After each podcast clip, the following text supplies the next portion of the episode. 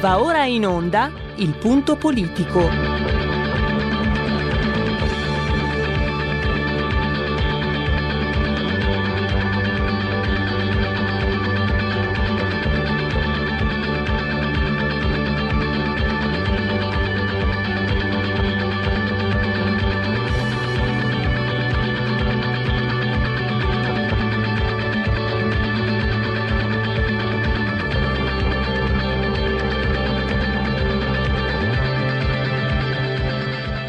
Ma se non state attenti, i media vi faranno odiare le persone oppresse e amare quelle che opprimono.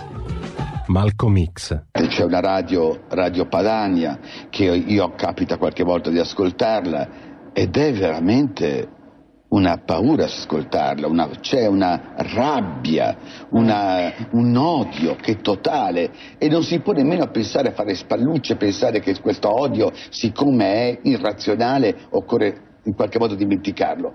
Occorre in qualche modo farlo rientrare nel dibattito politico. E poi sguatteri del padrone un cazzo. Sguatteri del padrone un beneamato cazzo. Vi invito però ad ascoltare ogni giorno per 5 minuti Radio Padania Libera.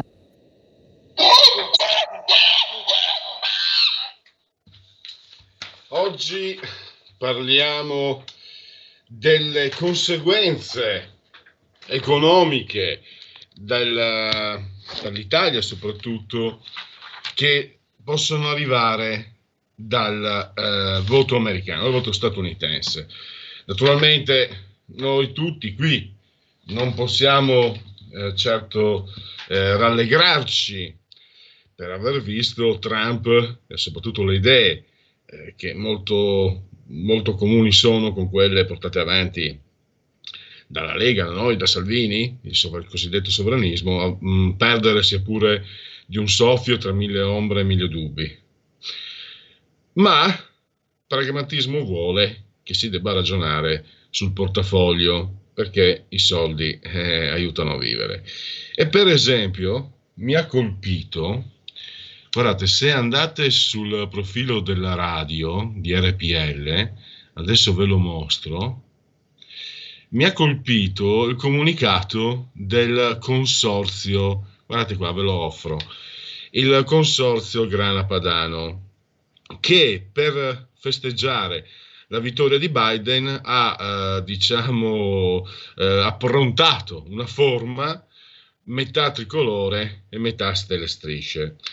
Eh, va, detto, va detto che la stessa iniziativa era stata eh, portata avanti qualche anno fa, quattro anni fa con Trump. Però Stefano Berni, che è il presidente del il direttore del consorzio Grana Padano, ha dichiarato di essere rimasto molto deluso dai pesanti dazi applicati proprio da Donald Trump. Cioè, anche chi avrebbe votato tra di noi avrebbe, come sottoscritto e come non ho dubbi tutti voi, avrebbe votato sicuramente Trump se fosse stato cittadino americano, però ci sono anche molte persone che adesso sperano che i dazi che qualche danno hanno creato, il qualche eufemistico, vengano tolti. Certo, bisogna stare attenti a non fermarsi agli interessi di bottega di cortile, però eh, gli interessi di bottega sono quelli che ci fanno pagare l'affitto tante volte.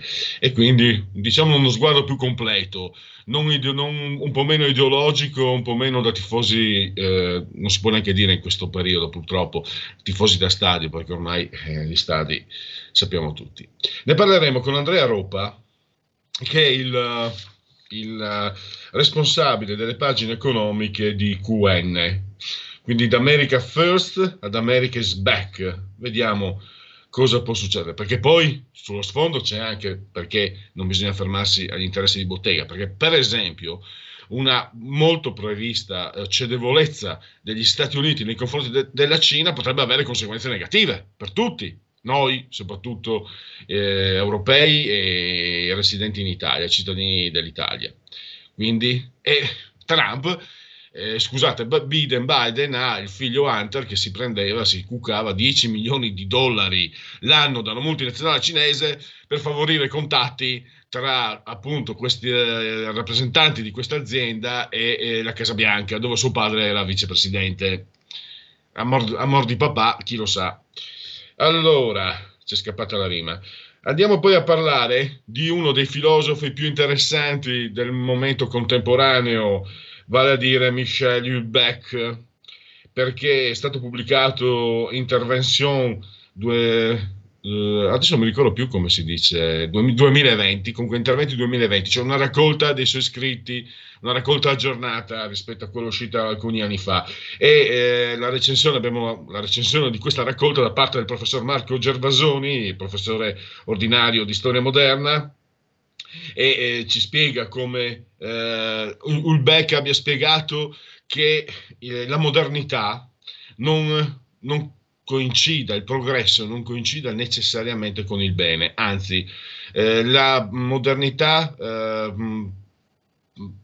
chiede, richiede tempi eh, e velocità che non con, si conciliano con la natura umana che invece ha bisogno di tempo per i cambiamenti.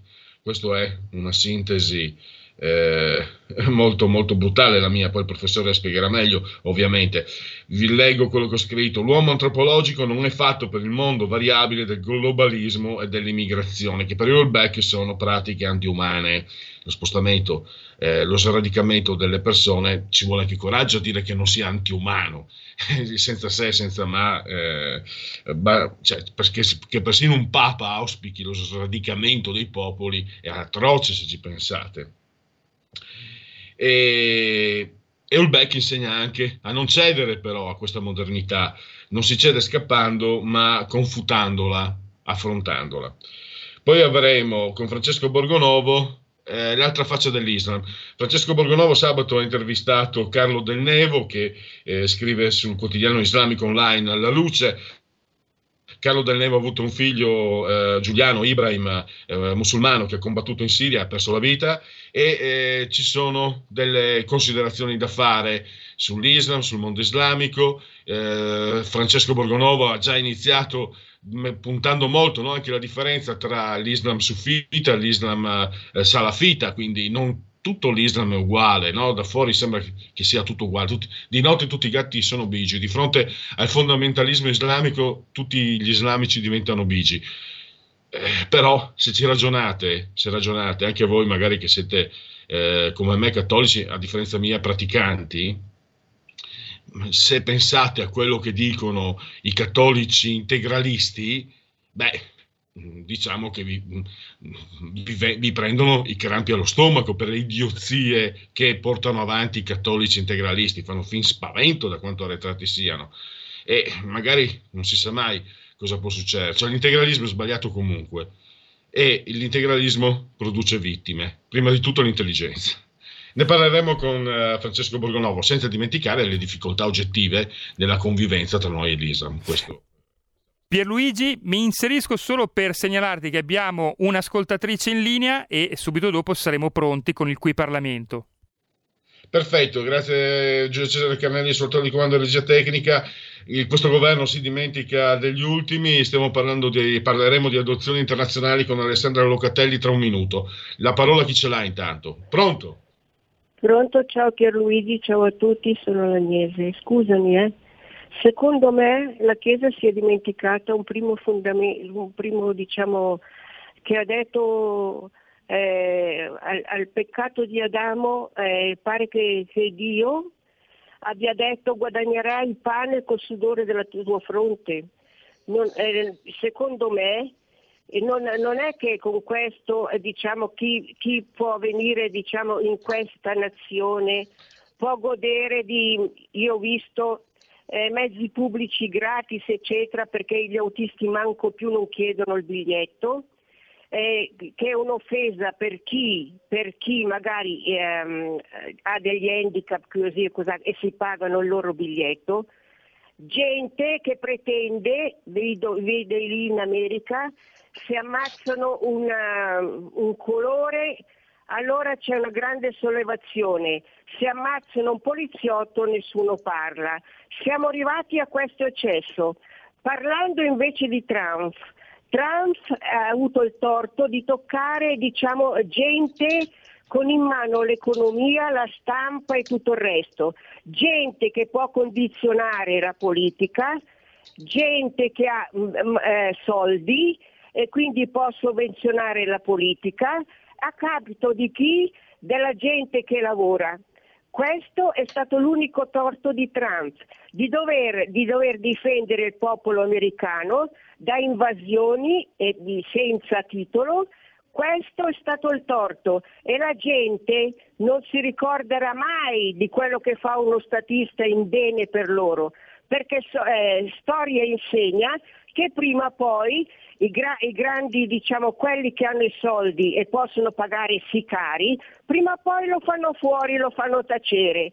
Per cui ci sono anche attori, attori che si fanno tanto diciamo, eh, pubblicità sull'accoglienza eccetera, che magari in casa loro si dovevano lavare diciamo, le, te- le mutande a mano, quindi si trovano questa gente a lavorare gratis pur di lavorare per loro. Va bene, Agnese, la, la devo lasciare perché eh, ci sta aspettando la prima ospite di questa trasmissione per parlare di un tema molto delicato. Allora possiamo partire con qui Parlamento. Qui Parlamento. Allora, il tema delicato riguarda le adozioni internazionali. Ci sono molti bambini che eh, per colpa del Covid, ma anche dell'approssimazione di questo governo, eh, sono rimasti in balia di se stesso, sono privati eh, degli affetti, addirittura alcuni di loro hanno anche problemi di salute. Se ne sta occupando, eh, come sempre, in prima linea, devo dire, da sempre, da quando, eh, prima ancora che diventasse parlamentare, insomma, si, si è sempre distinta Alessandra Locatelli che abbiamo in linea che ringrazio per la sua disponibilità, parlamentare e ministro anche poi. Ciao Alessandra, grazie, grazie per essere qui con noi. Ciao Pierluigi, grazie, grazie a tutti. Ho ascoltato anche con attenzione questi due o tre minuti di introduzione con gli approfondimenti che hai descritto sull'Islam eh, e con la partecipazione che avrete di, di Francesco Borgonovo. Vi faccio i complimenti perché sono sempre cose di, di alto valore, di alta cultura. Complimenti. Eh, sì, noi ci occupiamo in questi giorni anche di, di, questo tema che è quello delle adozioni internazionali perché ci hanno scritto molti genitori in difficoltà, molti genitori, molte persone che vorrebbero e sono in attesa di diventare genitori, alcuni che hanno già anche preso accordi e che vedono le loro pratiche eh, in sospeso sotto tutti i punti di vista. Già c'erano delle grosse lacune burocratiche eh, nel, nel, passato che stavamo cercando di sbloccare anche per il breve tempo che sono stata ministro ho cercato di avere la possibilità della, presi- della delega alla presidenza della CAI che è la commissione che si occupa delle adozioni internazionali che invece si teneva conte ben stretta per cercare di eh, ottimizzare le cose.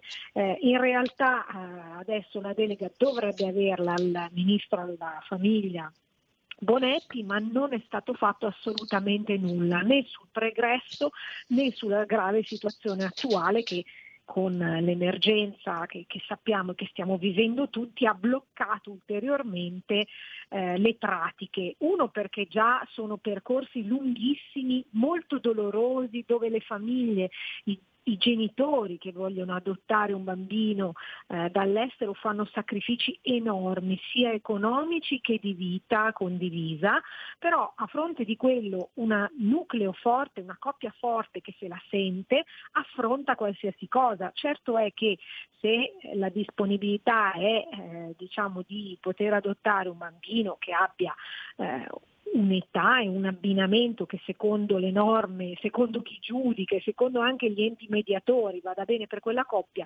poi viene anche ehm, a passare anni, tempo eh, prezioso e anche ad essere sospesa eh, non si sa fino a quando, è chiaro che anche la coppia potrebbe iniziare insomma a ad avere eh, delle remore o, o anche a, dover, a, a, trovarsi a dover riaffrontare tutto il percorso, perché non si tratta semplicemente di compilare un modulo, ma di affrontare dei colloqui, eh, di affrontare eh, dei, ehm, eh, insomma, degli diciamo dei piccoli esami per essere messi alla prova, anche delle indagini che riguardano la propria vita, la propria famiglia, che queste coppie affrontano molto volentieri, però non possono passare 3, 4, 5, 6 anni da quando poi viene assegnato il bambino, anche perché molto spesso questi bambini che si trovano in paesi spesso svantaggiati, eh, vivono in condizioni molto precarie e alcuni hanno come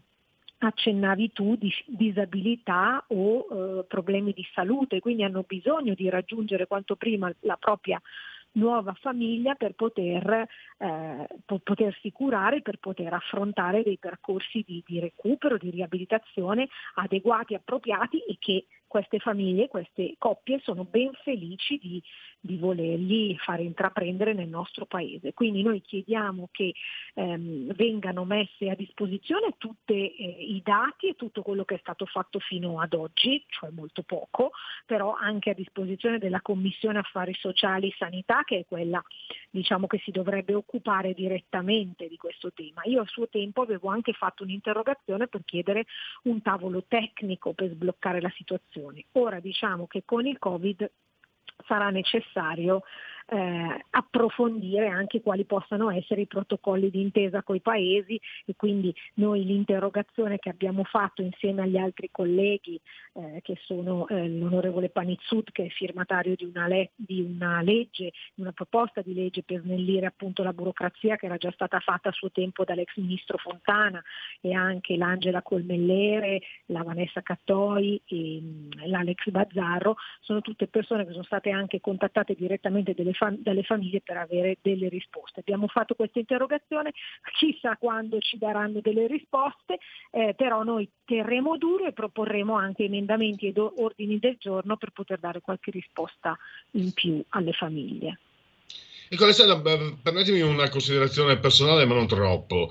Eh, stavo pensando nel, nella Lega che conosco io da, da, da 23-24 anni, c'è sempre stato veramente una la parola magari non è delle definizioni del migliori, una task force dedicata proprio a, a, alle problematiche di questo tipo. E stavo pensando questo, che bene o male purtroppo siamo tutti egoisti e, nei, e, al massimo riusciamo a immedesimarci in coloro che possono avere problemi simili ai nostri. Se noi abbiamo un lavoro e qualcuno lo perde, noi ci preoccupiamo perché anche noi, anche a noi viene paura di perdere il lavoro. Se qualcuno si ammala, anche noi mentre invece nei confronti dei, dei, disabili questo tipo di sentimento, io parlo per me ma ho paura che sia diffuso, viene meno, fai più fatica a pensare alle difficoltà del tanto più in una situazione così emergenziale come quella pandemica.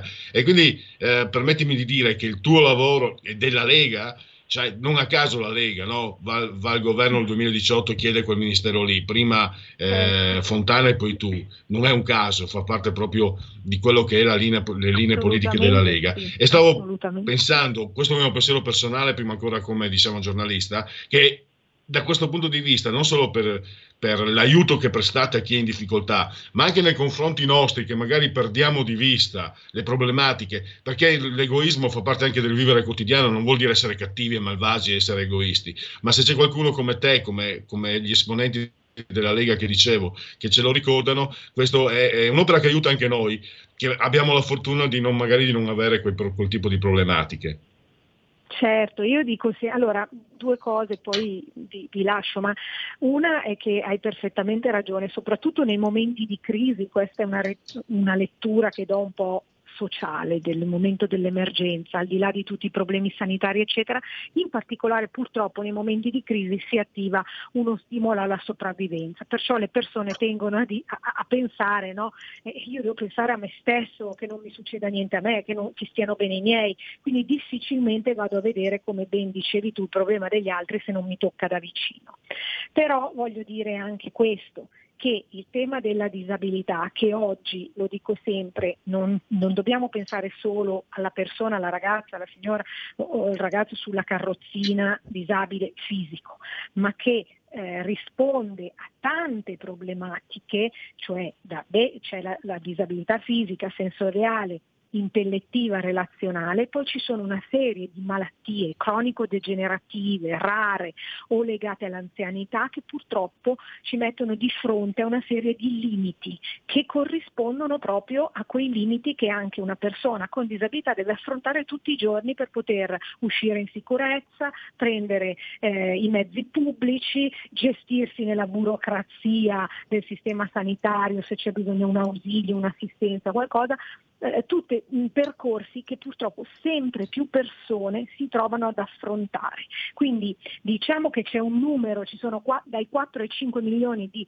persone che, che, diciamo sono disabili in Italia, stimato a 13 milioni se si pensa a tutti quelli che non si dichiarano come tale ma che hanno problematiche relative alla salute che, o a delle malattie che quindi li limitano e poi ci sono tutte le loro famiglie, quindi la mamma, il papà o la nuora e la figlia non, o il figlio che non possono uscire perché devono pensare anche ai genitori, non si possono allontanare, devono trovare il modo di andare al lavoro, di stare attenti attenti a non attaccare il Covid quando tornano a casa, andare a trovare il parente, insomma una serie di condizioni che sempre di più ci mettono davanti tutti ad essere un po' più attenti, un po' più sensibili. È assolutamente vero e quindi avanti così. E grazie allora per il tuo lavoro e grazie per la consolita disponibilità che dai ai microfoni di RPL. A risentirci a presto da Alessandra Locatelli. Grazie a voi, è un piacere, io sono sempre qui avanti tutta. Ciao, ciao. Qui Parlamento. In quanti ti promettono trasparenza, ma alla fine ti ritrovi sempre con il bollino rosso e non puoi dire quello che pensi. RPL, la tua radio. Non ha filtri né censure. Ascolta la gente e parla come la gente.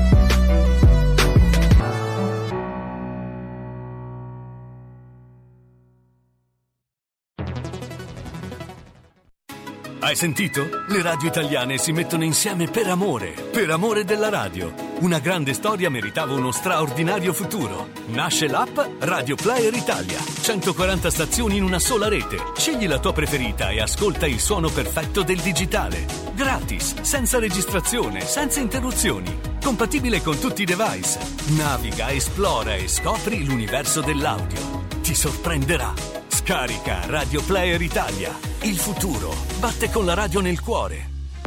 Anche RPL è disponibile su Radio Player Italia.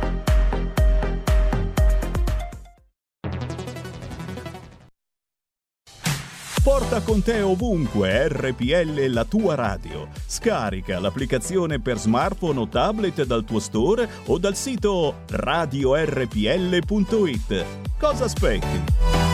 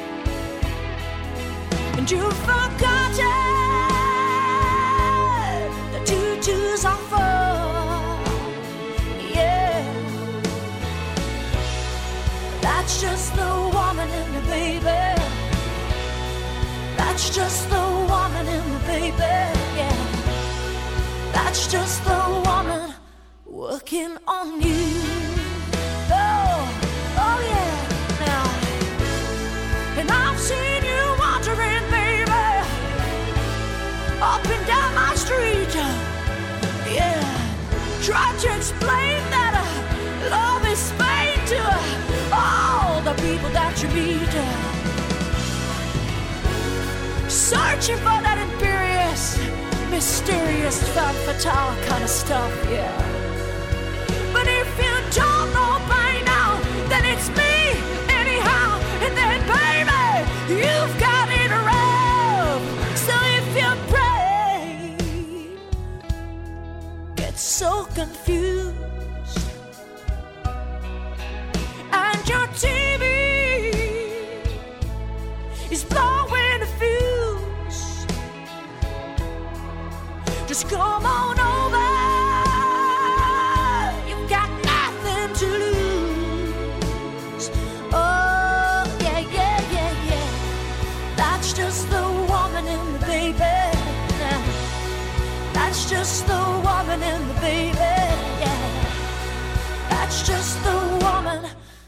working on you. Working on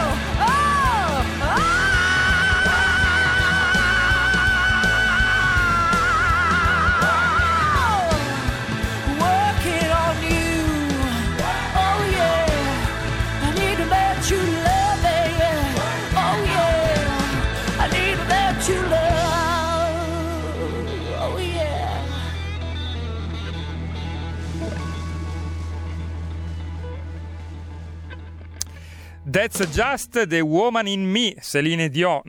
Eh, gi- È giusto quella donna che è in me, eh, però invece noi qui abbiamo un signor conduttore che è Pierluigi Pellegrin, quindi se volete parlare con lui 02 66 20 35 29 stanno già squillando le linee. Pierluigi, abbiamo già un ascoltatore dal Veneto in linea, io poi sai che sono ai tuoi ordini, tu mi comandi a bacchetta, non è vero, sono un anarchico, anarchico della peggior specie, sono sopravvissuto al congresso agli scissionisti del 20 del partito socialista. Sto scherzando Pierluigi, sai, scherziamo almeno io e te, è inizio, è inizio settimana, è lunedì e quindi eh, quando poi mi chiamerai l'ospite sarà fatto. Intanto ti passo una chiamata. Allora, beh, app- applausi convenevoli formulaici a dopo la precedenza a chi ci ascolta. Pronto? Pronto? Pronto? Sì, è in linea. Eh, volevo dire una cosa, in America non è assolutamente finita. Io ho delle fonti che non sono alle tv italiane. Ieri persino il senatore Romney ha detto che bisogna riconteggiare i voti e quindi non è assolutamente finita. Il Partito Repubblicano non si arrenderà perché il, il problema è che perderà il controllo anche del Senato e quindi per quattro anni non toccano più palla e quindi non è finita. Non sono fonti che arrivano dalle tv italiane che sono tutte per Biden. E poi volevo dire un'ultima cosa. Ieri sera Berlusconi è andato in tv a fare l'endorsement di Biden e dicendo che Trump è un idiota. Eh, Salvini è un mese che gira con la mascherina con scritto Trump eh, 2020. Mi pare che ieri sera Berlusconi abbia detto eh, eh, l'alleanza è finita. Spero che Salvini oggi confermi che l'alleanza è finita. Grazie. Va bene, grazie all'ascoltatore. Mm, confesso, non, ho, letto, ho letto dell'intervista di, di, di Berlusconi, non, non- non ho sentito eh, a parole, non ho capito quale alleanza eh, parlassi. Comunque parleremo del portafoglio, delle conseguenze, perché quelli del consorzio Grana Padano sono contenti che invece sia andato a casa Trump, perché Trump gli ha messo i, eh, i dazi. Va detto che nonostante i dazi, le esportazioni negli Stati Uniti nel 2019 sono andate alla grande, 48 miliardi, terzo paese dopo Germania e Francia, e quindi sono soldi, quindi diciamo che è più complessa la, la- la discussione, anche se tutti noi avremmo voluto vedere vincere Trump, e vedremo anche come va a finire, perché sabato, devo essere sincero, mi ha colpito un articolo di Giuliano Ferrara, che sarà quel che sarà, come si dice, ma è sicuramente una figura intellettuale eh, autorevole, piaccia o dispiaccia, peccato che lui si sia incarognito contro Salvini, dispiace, pazienza, eh, ce ne faremo una ragione, come si diceva, ma diciamo resta autorevole e mi aveva colpito il fatto proprio che dicesse che non bisogna eh, sottovalutare, lui è contro Trump, ma non bisogna sottovalutare i colpi di coda del per il momento ancora presidente in carica statunitense. Un'altra allora, se non ci sono chiamata. telefonate, convenevoli formulaici. Siete in eh, simultanea quando sono scoccate le 15.08 con RPL, il punto politico di RPL, la vostra voce, la vostra radio, chi si abbona a RPL campa oltre cent'anni, meditate gente, meditate. Gli applausi li avete già sentiti per il grande Giulio Cesare Carnelli sulla tolla di comando in regia tecnica. I tecnici sono lì in prima linea, fisicamente in battaglia, mentre il sottoscritto vi parla da remoto, in, stavo per dire in lockdown, in smart working. Noi vecchiotti abbiamo paura di contrarre il virus. Io sono anche un po' ipocondriaco e non sono nel massima condizione di salute ormai da tempo, quindi eh, però si lavora uguale anche di più e quindi il menù di oggi ve l'ho già detto, avremo tra poco Andrea Ropa, parleremo proprio delle conseguenze economiche del voto americano e poi parleremo di Ulbeck con Marco Gervasoni e dell'altro Islam con Francesco Borgonovo. È ancora E- una chiamata, Pierluigi. Fammi, fammi finire un minuto solo, 30, 10 secondi finisco i convenevoli formulari, altrimenti poi li perdo. Me li preparo prima. Allora, ins- insieme, l'avete appena sentito, il grande Giulio Cesare è sospesi entrambi a 76 metri sopra il livello del mare, le temperature ci dicono 18.4 gradi centigradi sopra lo zero esterni, mica male però per essere eh, novembre inoltrato, più o meno 23 gradi quelli temperatura interna, 73% l'umidità, 1021.8 millibar la pressione nel decimonono giorno di Brumaio, mese del calendario repubblicano, per i gregoriani il 314 giorno dell'anno, ne mancano 51 alla fine. Per tutti un lunedì 9 novembre, anno domini 2020, insomma non proprio inoltrato, comunque già iniziato novembre. Un abbraccio forte forte forte forte alla signora Carmela e alla signora Clotilde loro ci ascoltano dalla TV come tanti altri, devo dire, il canale 740 740, ma ci potete ascoltare anche attraverso Alexa, accendi RPL Radio, passaparola ve ne saremo riconoscenti, oppure cullati dall'agito suono digitale della Radio DAB che ormai è dappertutto, oppure ancora grazie ai cellulari o agli iPhone, smartphone, grazie alle applicazioni iOS e Android, oppure attraverso internet.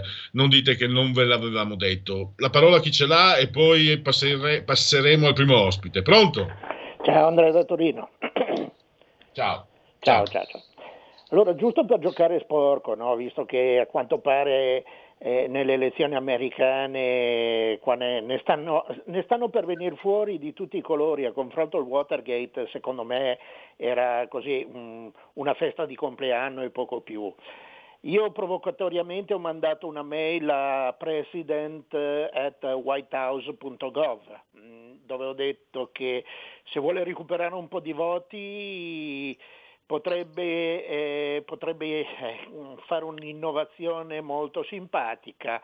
Il, la last minute citizenship, cioè la cittadinanza last minute.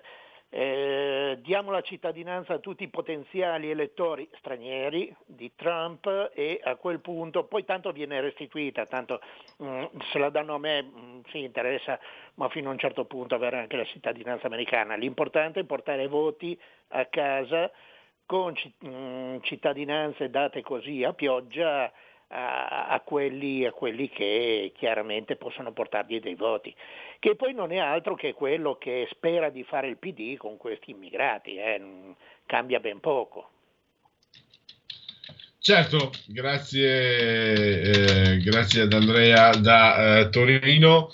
Eh, tra poco contiamo appunto di avere mm, il secondo ospite per parlare proprio di questo argomento che affrontandolo diciamo da un punto di vista però meno della, della- del- dell'ideologia, della simpatia o antipatia, eh, ma dal- dallo stretto punto di vista ehm, diciamo economico, eh, capire quali conseguenze, come potrebbe cambiare il mondo con eh, Biden, lo sapete insomma, no? abbiamo già detto altre volte, eh, si sa già che come era successo durante mandato, i due mandati di Obama, eh, questa volta gli Stati Uniti saranno molto, insomma sarà difficile pensare che Biden eh, accusi la Cina per la diffusione del virus, per esempio, per dirne una, ma anche sul fronte economico. E quindi questo cosa significa? Cosa significa il fatto che non ci sia più Trump che ha applicato i dazi a molti prodotti italiani? Quindi un quadro, un quadro fluido, non così delineato, netto come si, si può, si può pensare. E non so se abbiamo il nostro primo ospite già in linea, il secondo ospite già in linea. Chiedo conferma Sì, te nostro lo confermo. Allora, saluto e ringrazio Andrea Ropa che è responsabile delle pagine economiche di QN, quotidiano nazionale, sapete, Resto del Carlino, La Nazione, Il Giorno, tanto uno dei pochi quotidiani che nelle- secondo i dati, i dati ufficiali guadagna copie invece, invece di perderle, quindi congratulazioni a, a tutti i colleghi de- di queste redazioni per- e, e i loro direttori perché vuol dire che stanno lavorando veramente bene. Benvenuto Andrea Ropa intanto e grazie. Grazie, grazie, buongiorno, buongiorno a te Luigi, buongiorno ai tuoi radioascoltatori e grazie per i complimenti per come dire, questo aspetto al quale teniamo in maniera particolare anche perché eh, al giorno d'oggi costituisce una notizia di per sé, no? quella che hai appena dato. Eh sì, ma anche per, beh, io lavoro in radio, Andrea, e dopo, no, ma in ogni caso ho lavorato anche per la carta stampata, cioè vedere un giornale che, che- che guadagna copie di questi tempi incoraggia anche noi, insomma, che siamo magari, Ah, certo. anche- incoraggia anche chi magari, eh, almeno, secondo, cioè, io spero che incoraggi, che incoraggi tutti, no? Perché vuol dire che ci sono settore, degli spazi, vuol dire che ci certo, sono delle è. strade, vuol dire che non è tutto chiuso eh, il mondo dell'informazione o limitato come, come si può credere e quindi questo è, è davvero una cosa che dovrebbe coinvolgere tutti quelli che fanno questo mestiere.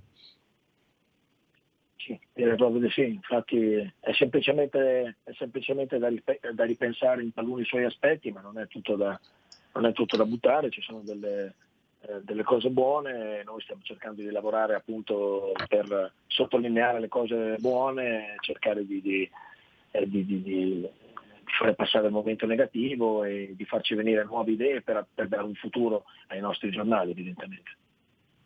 Allora, eh, io parto, Andrea, parto un po' diciamo per quelle che sono le, per quelle che si possono fare ora, per quello che si può presumere, eh, visto l'habitat, l'ambiente politico dal quale proviene Biden, che salvo sorprese dell'ultima ora dovrebbe essere il prossimo futuro, eh, sarà nominato a gennaio, l'economia, le conseguenze per l'economia. E io ti segnalo, l'ho trovato queste poche ore fa, un comunicato del consorzio Grana Padano che festeggia Biden, gli ha preparato, gli recapiterà una forma metà tricolore metà stelle strisce.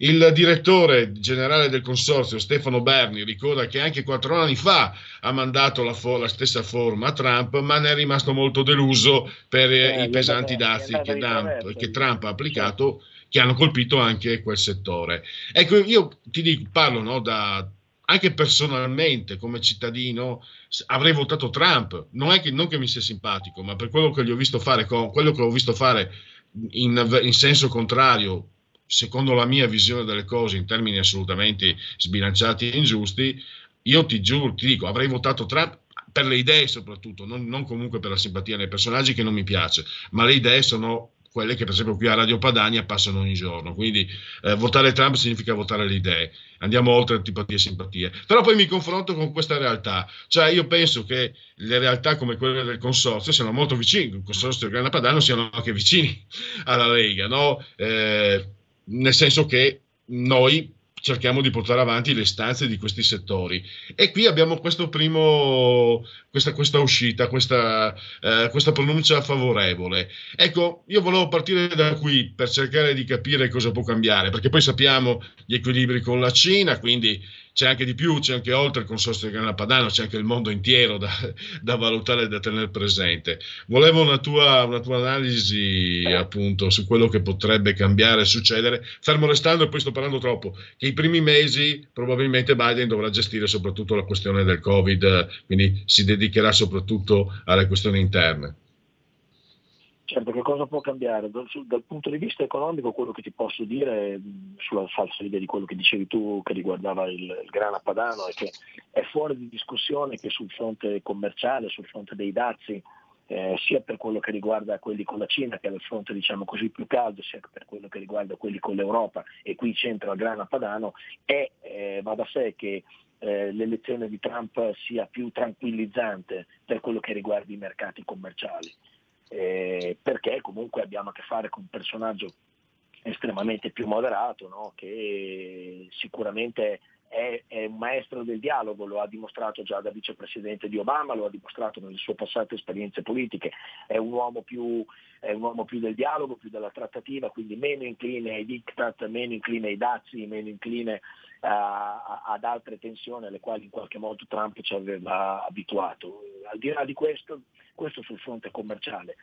Sul fronte finanziario, prima osservavi no, de, di antipatie e simpatie, i mercati non, non, hanno antipatie e non hanno simpatie, i mercati vanno eh, sulla base di dati empirici e chiari, quello che interessava i mercati era comunque una vittoria di Biden perché comunque è un personaggio più rassicurante e anche più, diciamo, più, più tranquillizzante, più, eh, più presentabile. Eh, per quello che riguarda l'opinione di molti diffundi internazionali, per quello più rassicurante, e, e, soprattutto quello che interessava era un certo tipo di vittoria da parte di, di, Biden, cioè quella che si chiama e che è saltata fuori poi dai numeri delle urne la vittoria debole.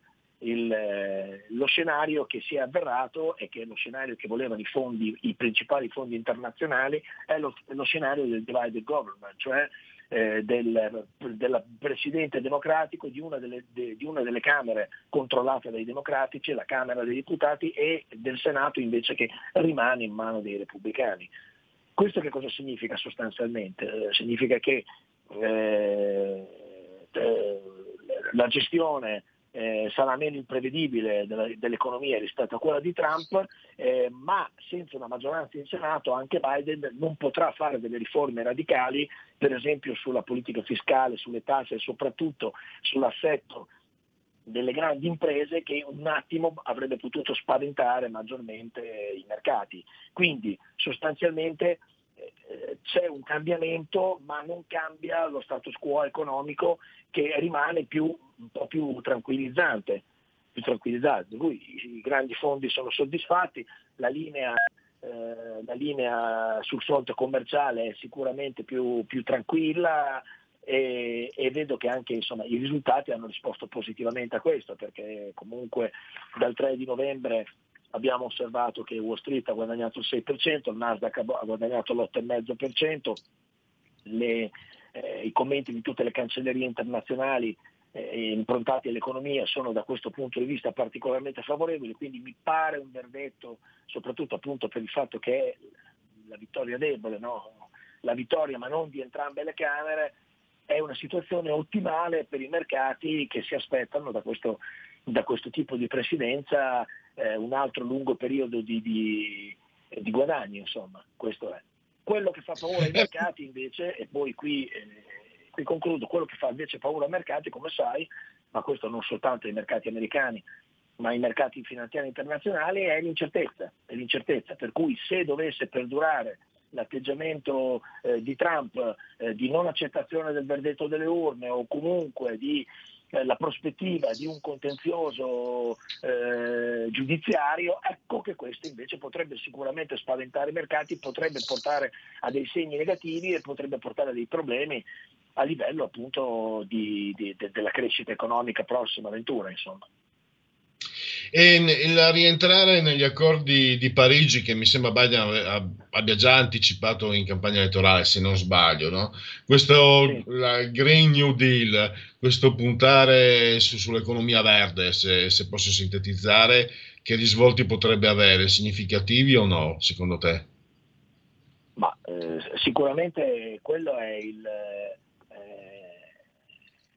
la prospettiva futura più immediata e più solida che ci sia eh, nei, mercati, nei, mercati, internazionali adesso. Eh, è chiaro che tutti quelli che sono gli investimenti, anche quelli che riguardano le, le grandi imprese, sono eh, in gran parte finalizzati a questo tipo di economia che è la green economy, che è un'economia eh, che parla la lingua della sostenibilità, che parla la lingua eh, del verde, dell'ambiente, del rispetto del- delle risorse del pianeta. Quindi sicuramente eh, da Biden eh, potrà avvenire un ulteriore rispetto a quello che non sarebbe stato in caso di riconferma di Trump, potrebbe avvenire un ulteriore eh, potenziamento di questa linea, insomma, che però è una linea che in qualche modo già, è, è già nelle cose, era già intrapresa dalla gran parte dei paesi europei, ma anche dagli Stati Uniti stessi, che, che ne dica Trump, anche perché appunto il potere eh, del, del Presidente nel- su questi scenari di carattere economico è comunque un potere relativo. Cioè, anche Trump non è che poteva andare contro a quelle che erano delle, degli scenari in qualche modo obbligati. Però credo che con Biden, credo fon- fondamentalmente che con Biden si possa eh, percorrere questa strada in maniera ancora più decisa, ancora più convinta, ancora più, eh, come dire, ancora più eh, accentuata di quanto non potesse fare un'eventuale riconferma del presidente uscente. Ecco, eh, mi, mi incuriosiva questo anche, no? Eh, ripartendo dal consorzio Grana Padano. Eh, io ho letto, secondo me i dati, 48 miliardi l'esportazione nel 2019 dall'Italia negli Stati Uniti, terzo paese dopo Germania e Francia, nonostante i dati di Trump. Eh, con Biden, quindi possiamo, eh, può aspettarsi l'economia un ulteriore salto in avanti o questi dazi magari non hanno creato quei danni eh, così profondi che si poteva temere? Che idea ti sei fatto tu riguardo? Guarda, guarda, la mia idea è questa. Sì, ce li possiamo aspettare, ma tutto dipende da quello che sarà la congiuntura economica, quindi secondo me prescinde dal Biden e dal Trump. Eh, se ci sarà crescita, se la congiuntura economica sarà confermata virtuosa anche negli anni a venire, sono certo che eh, questi numeri potranno crescere. Diversamente, eh, nonostante un presidente che indubbiamente è più tranquillizzante per i mercati commerciali, che, indubbi- che indubbiamente è più vicino all'Europa di quanto non lo sia Trump, eh, parliamoci chiaro, Trump non era sicuramente un amico dell'Europa inteso come Unione Europea, ha fatto di tutto per dividerla, eh, ha fatto di tutto per, fare- per appoggiare l'Inghilterra nell'uscita, quindi mh, è chiaro che Trump non era un amico dell'Europa. Tuttavia, tuttavia eh, io credo che eh, se ci sarà una crescita economica ci sarà anche questo tipo di crescita a prescindere dal- da chi ci sarà alla Casa Bianca. E quindi eh, da questo punto di vista, insomma, dobbiamo ehm, aspettare quello che succederà. Allora, eh, e un'ultima cosa, nel medio-lungo periodo eh, il fatto che Trump eh, possa, che Biden possa essere, diciamo, più elastico nei confronti della Cina, mentre eh, Trump l'abbiamo visto parecchio ruvido, eh, sui mercati cosa, cosa può provocare? Perché la Cina è anche molto aggressiva, no? La Cina mi sembra che, che non abbia bisogno di essere incoraggiata, questo mi permetto di dirlo io nella mia ignoranza. Prego. Allora, guarda, mh, parlare di lungo periodo nell'economia mi torna in mente quello che diceva Keynes, che diceva che nel lungo periodo siamo tutti morti, quindi parlando di, lungo periodo dell'economia la cosa già un po' eh, mi spaventa. Eh, che ti posso dire? Ti posso dire che sicuramente una linea, mh, una linea più tranquillizzante servirà sicuramente anche per... eh, eh, per aumentare l'interscambio con la Cina e soprattutto per, diciamo così, eh, calmare alcune tensioni. Però, per esempio, eh, osservo, questo l'avete, l'avrete osservato anche voi, osservo che la linea eh, della Cina a fronte dell'annuncio eh, del- dell'elezione del Presidente Biden mi pare molto freddo. Non ci sono stati particolari, come dire, particolari ovazioni da Pechino o, o grandi complimenti, insomma, sono, molto, sono rimasti molto in mano attendendo gli eventi e così ehm, mi sembrano molto neutri. Per cui al di là certo delle schermaglie, del fatto che comunque Trump fosse un personaggio mh, che nei confronti eh, di, di dazi e di una politica commerciale particolarmente aggressiva eh, fosse magari, eh, come posso dire, inviso a certi, eh, a, a certi settori dell'economia cinese, non è detto però, non è automatico che eh, l'avvento di un nuovo presidente possa trasformare in maniera così radicale queste, eh, queste relazioni commerciali. Sono relazioni commerciali che sono da ricostruire, così come sono da ricostruire molti rapporti fra gli Stati Uniti e per esempio la Turchia e per esempio buona parte dell'Europa, però, però eh, ripeto, bisogna lavorarci sopra, sarà un compito della diplomazia, eh, non penso, io non credo che eh, eh, la- il semplice cambio dell'inquilino alla Casa Bianca come un colpo di bacchetta magica possa fare cambiare l'aria generale, ovviamente, anche perché dipende naturalmente anche dalla Cina, dipende dagli interlocutori degli Stati Uniti. Certo, certo, eh, dal punto di vista così eh, di una prima impressione il buon vecchio zio Joe, come lo chiamano negli Stati Uniti, no? Eh, Uncle Joe, il buon vecchio zio Joe, è un signore di 78 anni molto tranquillizzante, molto così, eh, molto nonno, molto, molto esperto di politica che ha già fatto il vicepresidente per otto lunghi anni a Barack Obama, quindi un personaggio che si conosce, eh, non è inviso a nessuna delle cancellerie occidentali, nemmeno a quella cinese, quindi, quindi tutto lascia pensare che eh, il clima dovrebbe in qualche modo distendersi e rasserenarsi. Da qua però a dire che arriva Biden alla Casa Bianca e quindi eh, si apre un'era di, di nuove, di grandi relazioni eh, cino-americane, questo non sono in grado di poterlo dire e non credo nemmeno che succederà. Allora, per il momento concludiamo. Ringrazio ancora il responsabile delle pagine economiche di QN, Andrea Ropa. Grazie ancora davvero, risentirci presto. Grazie a voi dell'attenzione, un saluto a te e a tutti i radioascoltatori, buona giornata. Stai ascoltando RPL. la tua voce libera, senza filtri né censura. La tua radio. Bella quest'auto nuova! Chi ha parlato? No, scherzo, lo so chi ha parlato. Sono mesi che cerco di conoscerti e adesso so tutto di te. Sei la Digital Radio, quella del suono perfetto. E finalmente sei insieme a me, in auto, in casa, ovunque. Wow! Innamorati anche tu della Digital Radio. Finalmente tutte le radio in vendita hanno anche il sistema DAB Plus per l'ascolto digitale, in auto e in casa. Da oggi, dove c'è radio, c'è DAB. Dibidi dobidi dab. Anche RPL, la tua radio, è in Digital Radio. Porta con te ovunque RPL la tua radio. Scarica l'applicazione per smartphone o tablet dal tuo store o dal sito radiorpl.it. Cosa aspetti?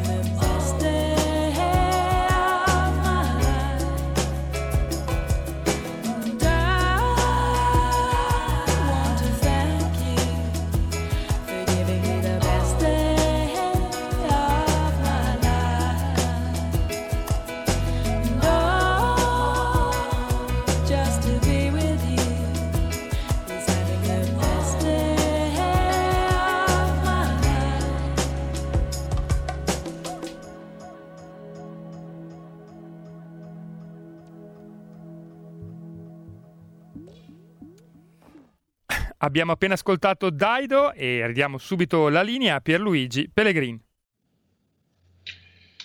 Dunque, eh, andiamo avanti, linee aperte e eh, ci sono anche sondaggi e altro mh, perché stavamo eh, relazionandoci con Giulio Cesare per capire se mandare o meno eh, appare sul profilo Facebook della radio. Volevo- vi stavo mandando alcuni highlights di un film, eh, trailer praticamente, di un, di un film. Io, io dico, eh, non, non so sulla questione dei diritti, perché trattandosi di highlights, forse 30 secondi abbiamo la possibilità, o 20 secondi abbiamo la possibilità di mandarli, perché è molto interessante un eh, lungometraggio tra il filosofo Hulbeck con eh, Depardieu, quindi davvero una prova non, eh, non comune. Io intanto però, a scanso di equivoci, vado sui sondaggi. eh, Quorum Lega 24, PD 20,9, Fratelli d'Italia 16,1, 5 Stelle 16 e Forza Italia 6,4. Vediamo come va a sinistra. Italia Viva 3 tondi. Poi abbiamo, eh, questo è Tecne, Lega 23,5, PD 20,6, Fratelli d'Italia 17, 14,4 per i 5 Stelle, 7,8 per Forza Italia, Italia Viva 3,5. E poi un dato Istat, il commercio al dettaglio, settembre 2020 si stima per le vendite al dettaglio una diminuzione rispetto ad agosto dello 0,8% in valore e dello 0,4% in volume.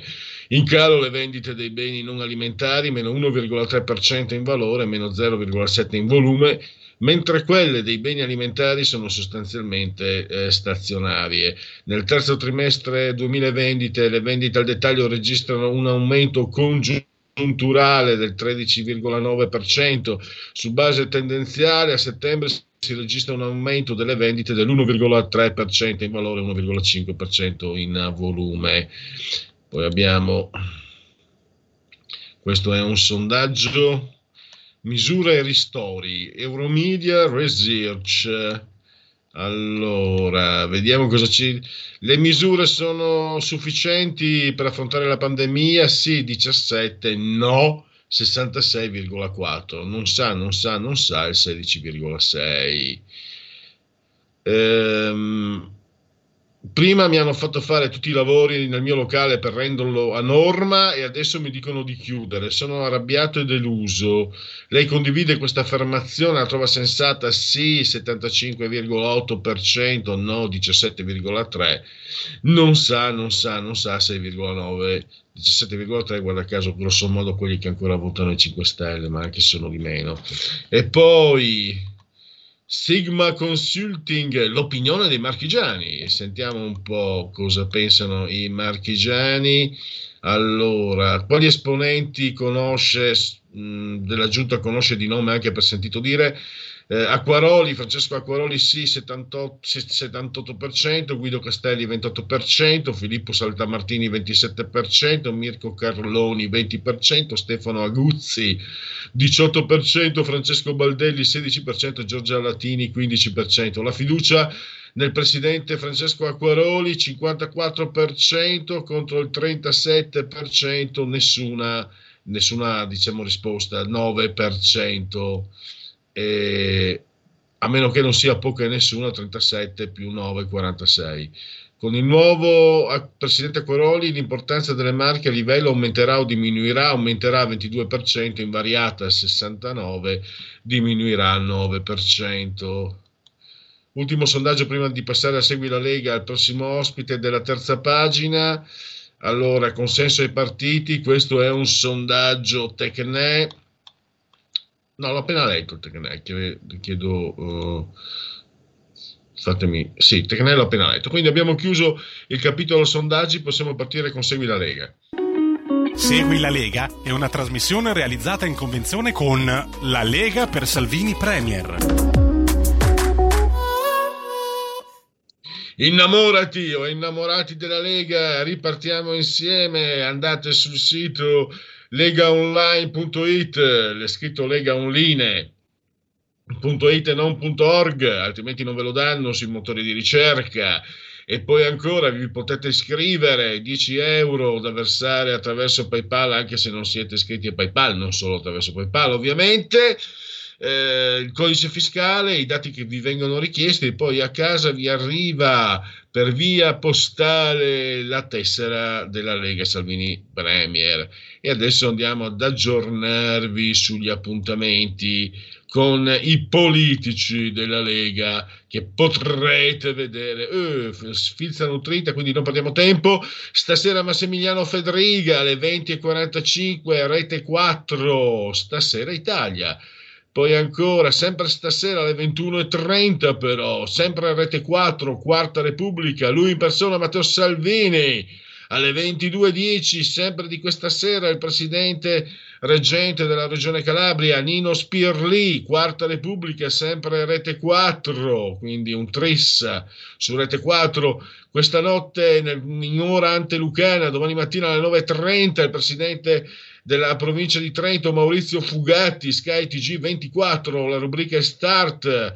Poi ore 12.15 Alessandro Morelli, l'aria che tira, la 7 l'emittente, domani quindi a mezzogiorno e un quarto, poi abbiamo eh, sempre domani alle 14 Rai Radio però, Radio 1, un giorno da pecora, Matteo Salvini, sicuramente sarà da divertirsi, e poi alle 16.15 sempre di domani, ma in televisione Sky TG24, rubrica economia, ore 21.45, fuori dal coro, rete 4, sempre domani, Luca Zaia, presidente della regione Veneto, presidente della regione Lombardia, Attilio Fontana, invece domani rete 4 fuori dal coro le ore le 22.30 e poi ancora Luca Zaia ma mercoledì a mezzogiorno sempre in tv la 7 l'aria che tira. E ancora Luca Zaia che fa l'unplane giovedì su canale 5 nel cuore della notte alle 8.40 del mattino mattino 5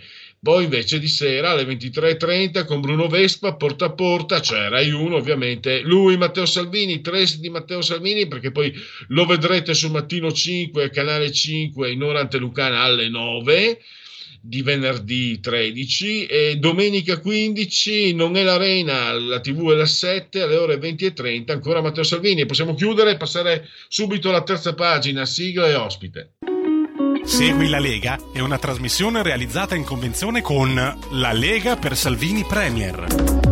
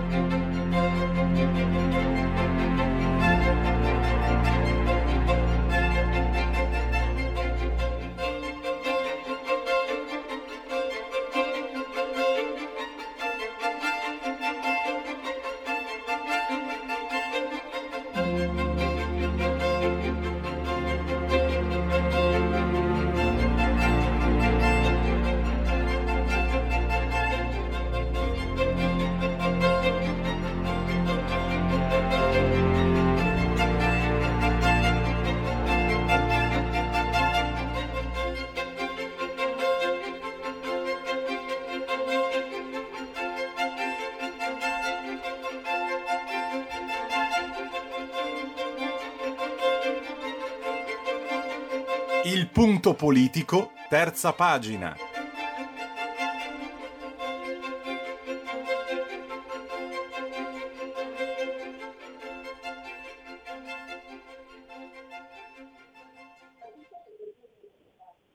Allora, eh, intanto saluto e ringrazio, credo sia già al telefono eh, il professor Marco Gervasoni. Sì, buonasera, grazie dell'invito. No, grazie a lei naturalmente per la consueta disponibilità. Allora, Michel Wilbeck, questa raccolta di sue Intervention 2020, eh, Flammarion editore, eh, diciamo un ulteriore aggiornamento su quelli che sono i pensieri di colui che comunque, visto anche l'attenzione che suscita tra quelli che possiamo definire i suoi avversari intellettuali e politici, è uno dei più eh, interessanti eh, intellettuali contemporanei, eh, uno che, che, fa opinione, se mi passate questa definizione abbastanza dozzinale, eh, e che dice che, che ci offre un'analisi, una lettura della società eh, che è molto importante, oltre che molto interessante. Eh, lei ha scritto un articolo su questo volume, professor Gervasoni, le do la parola allora quanto, quanto è importante, cosa significa per, per, noi una figura come quella di Ulbeck. Ma il, stiamo parlando di uno dei principali scrittori viventi, non solo francesi, eh, talmente importante che probabilmente non prenderà mai il Nobel, perché il Nobel per la letteratura viene dato eh, notoriamente, tranne rare eccezioni, agli scrittori meno importanti, soprattutto agli scrittori eh, conformisti, cioè, soprattutto negli ultimi decenni conformisti naturalmente a sinistra. Diciamo. Eh, quindi Holbeck eh, penso che non prenderà mai, mai il Nobel per la letteratura.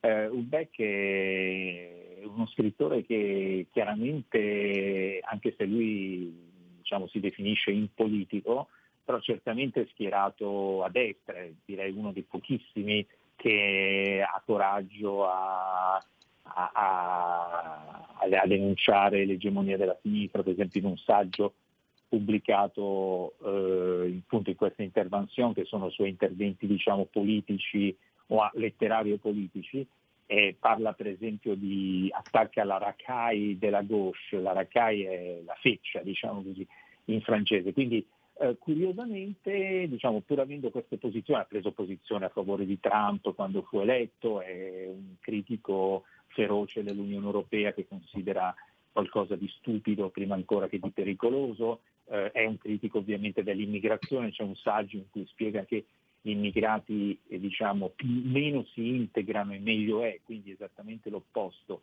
di quello che viene sostenuto dal, dal politicamente corretto, eppure nonostante questo nessuno, proprio perché Ulbeck è veramente molto importante, nessuno attacca direttamente Ulbeck, no? neanche, neanche in Francia, cioè quando i suoi romanzi escono riceve sempre grande attenzione da Le Monde, da Libération, dai giornali di sinistra.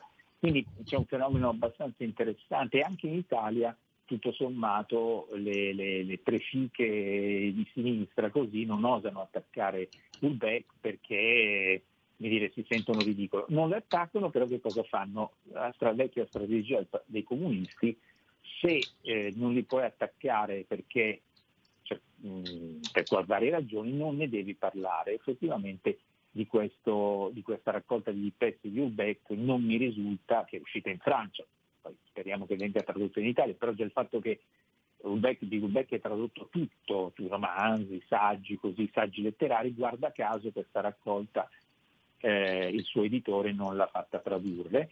E, però non mi sembra che ne abbia parlato, ne abbiano parlato altri giornali, oltre al giornale, forse qualche altro quotidiano diciamo non dell'area di sinistra. Quindi effettivamente eh, eh, Ulbeck eh, non è simpaticissimo al mainstream, diciamo così.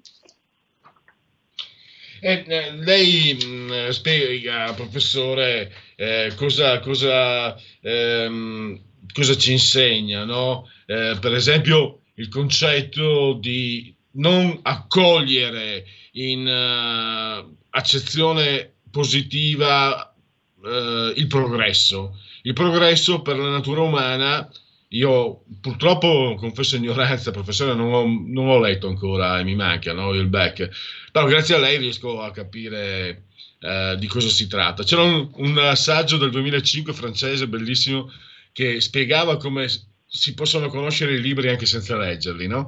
E quindi la critica alla modernità, la critica a quello che viene concepito come progresso che va contro la natura umana, che distrugge l'identità.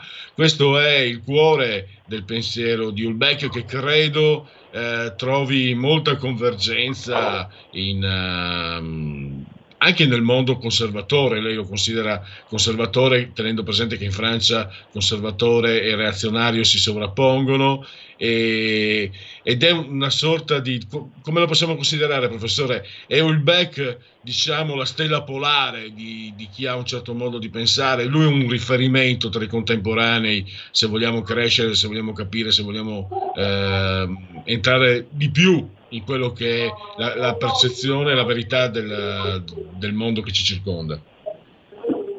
Sicuramente, allora, innanzitutto eh, è un grande romanziere, quindi vanno letti i romanzi. I romanzi sono tutti i romanzi di Ulbeck eh, sono indispensabili per capire il nostro tempo. Naturalmente, essendo opere di fantasia, di letteratura vanno ben oltre il proprio tempo, però se uno capire il, il proprio tempo, la rivoluzione tecnologica che trasforma l'uomo, la solitudine dell'uomo, certi aspetti anche alcuni romanzi hanno anticipato anche gli effetti del lockdown, diciamo, in, in, in, almeno un paio di romanzi. C'è sempre il tema dell'epidemia che, dire, che, che, che gira e eh, e che costringe gli uomini alla solitudine, il tema della clonazione, fino al tema affrontato nel penultimo romanzo, cioè quello della conquista islamica della Francia. Diciamo Sospensione delle cui... procedure esecutive.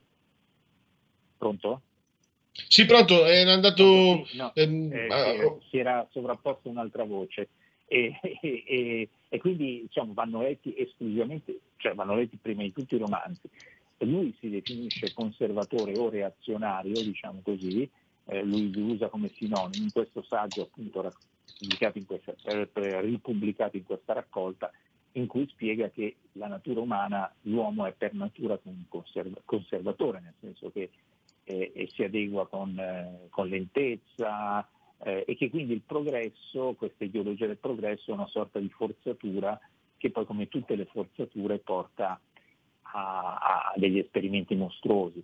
E anche l'idea, in questo, in questo, in questo, l'ultimo saggio è un'intervista che lui aveva tenuto durante il primo lockdown che ci fu in Francia, confinement come viene chiamato, confino da noi non si può usare perché immagine di, di, di e, Speranze che dice vi mando al confino, Beh, ricorda, ricorda, il termine confino ricorda un'altra esperienza politica.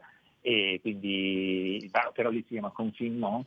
Eh, Ulbeck arrivò alla conclusione che col coronavirus non saremo migliori, e saremo, dopo la fine del corona, della pandemia non saremo migliori, saremo come siamo, eravamo prima, ma un po' peggio. Ed effettivamente questa previsione di, di Ulbeck si sta, si sta realizzando, perché diciamo, eh, per il momento gli effetti della pandemia su, hanno, non hanno fatto che peggiorare la situazione, anche per il modo disastroso con cui il governo italiano, ma poi anche gli altri governi stanno gestendo la cosa.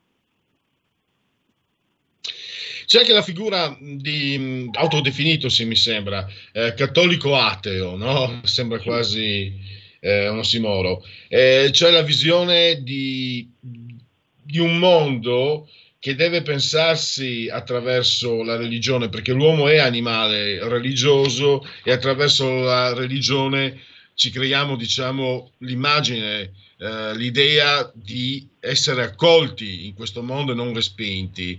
Eh, al contrario, l'età contemporanea che, che vive sul nichilismo eh, trasmette, queste sono parole sue, professore, mi sembra, eh, tutto l'orrore di un mondo senza Dio. Anche questa è, un, è un'indagine. No, questo è che... questo è, Ulbeck, è, una, è una citazione ah. di Ulbeck. E, mm, no, eh, diciamo, per, per lui non ci sono. Uh, lui è un, uno scrittore essenzialmente impolitico, cioè non, non crede tanto alla politica, eh, non crede tanto alla letteratura neanche, anzi dice la letteratura non serve a niente.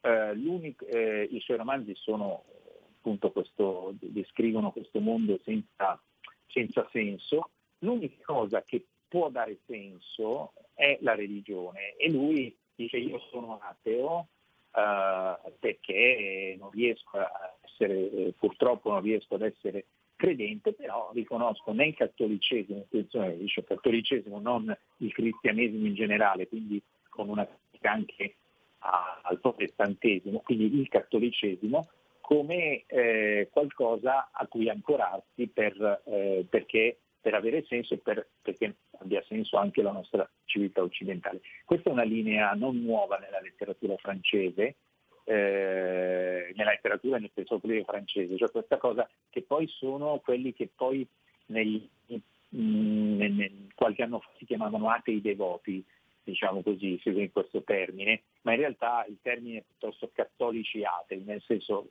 atei che riconoscono nel cattolicesimo però un eh, contributo importante di tradizioni, di gerarchia, anche di ordine, che deve essere difeso contro gli attacchi che vengono.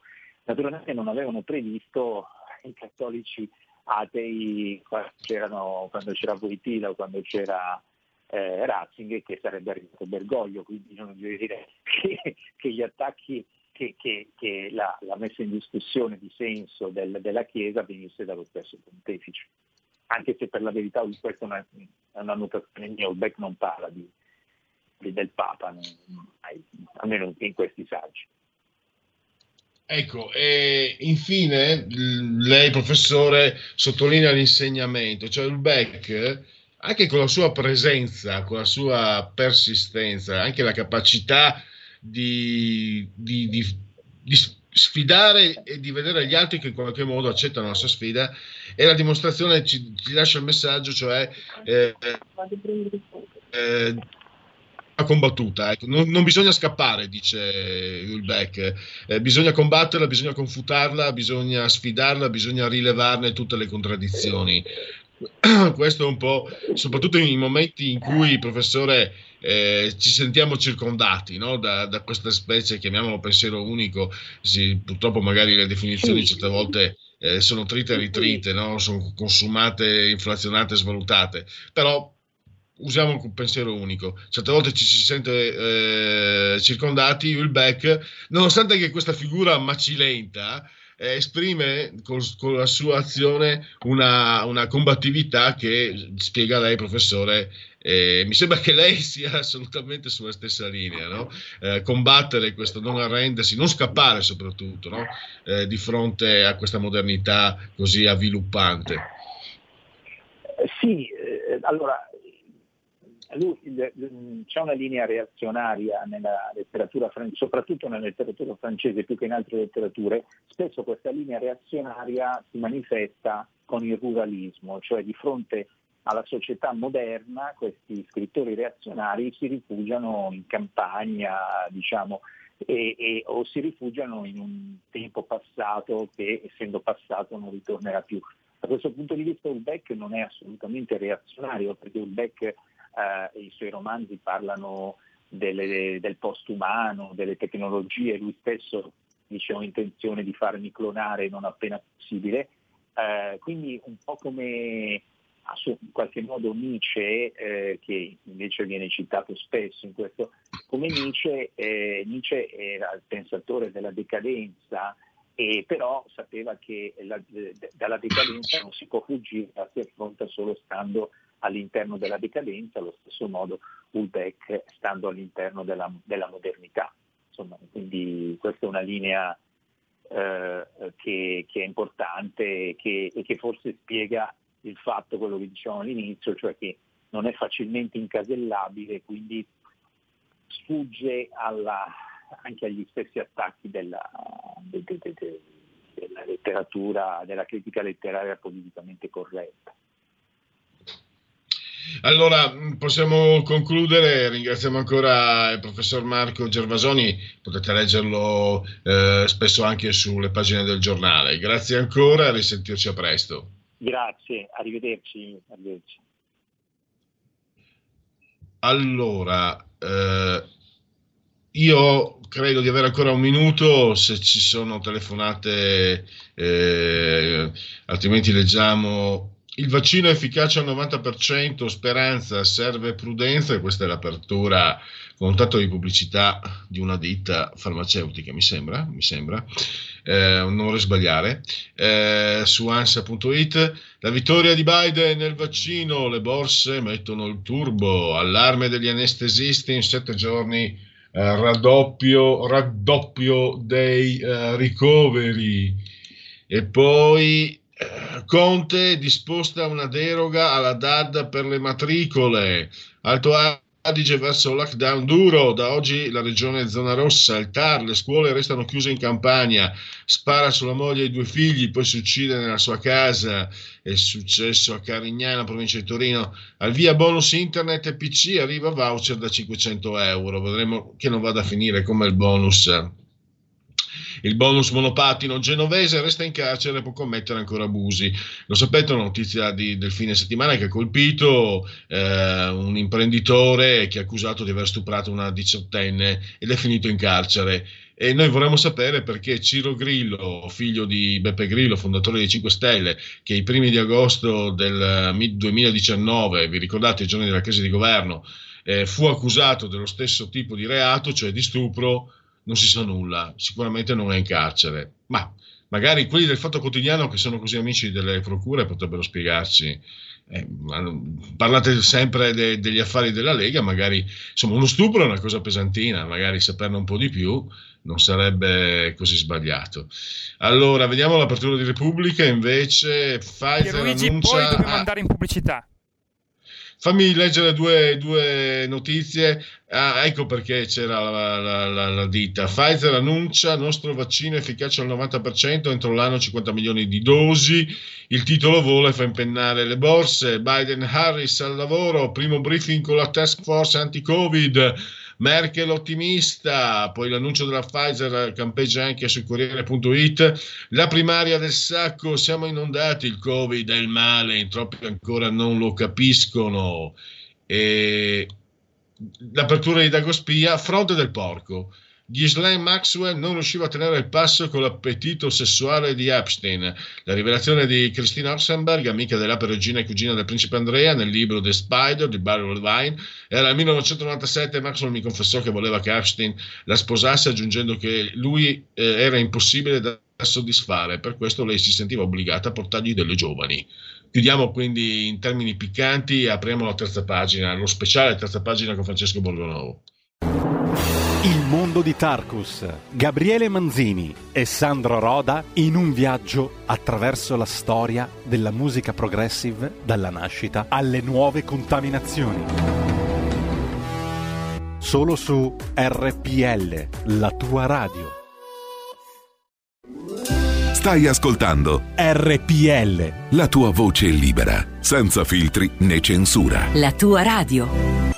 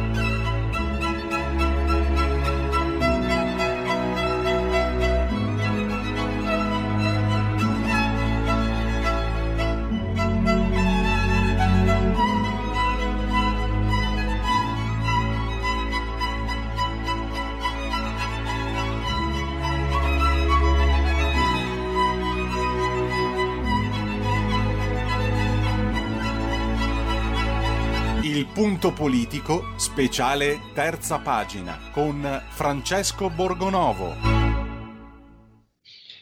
E salutiamo e ringraziamo mh, per la sua presenza eh, Francesco Borgonovo che oggi raddoppia dopo eh, la sua trasmissione di questa mattina. Benvenuto Francesco. Buongiorno per Luigi e buongiorno ben ritrovati agli ascoltatori di RPL.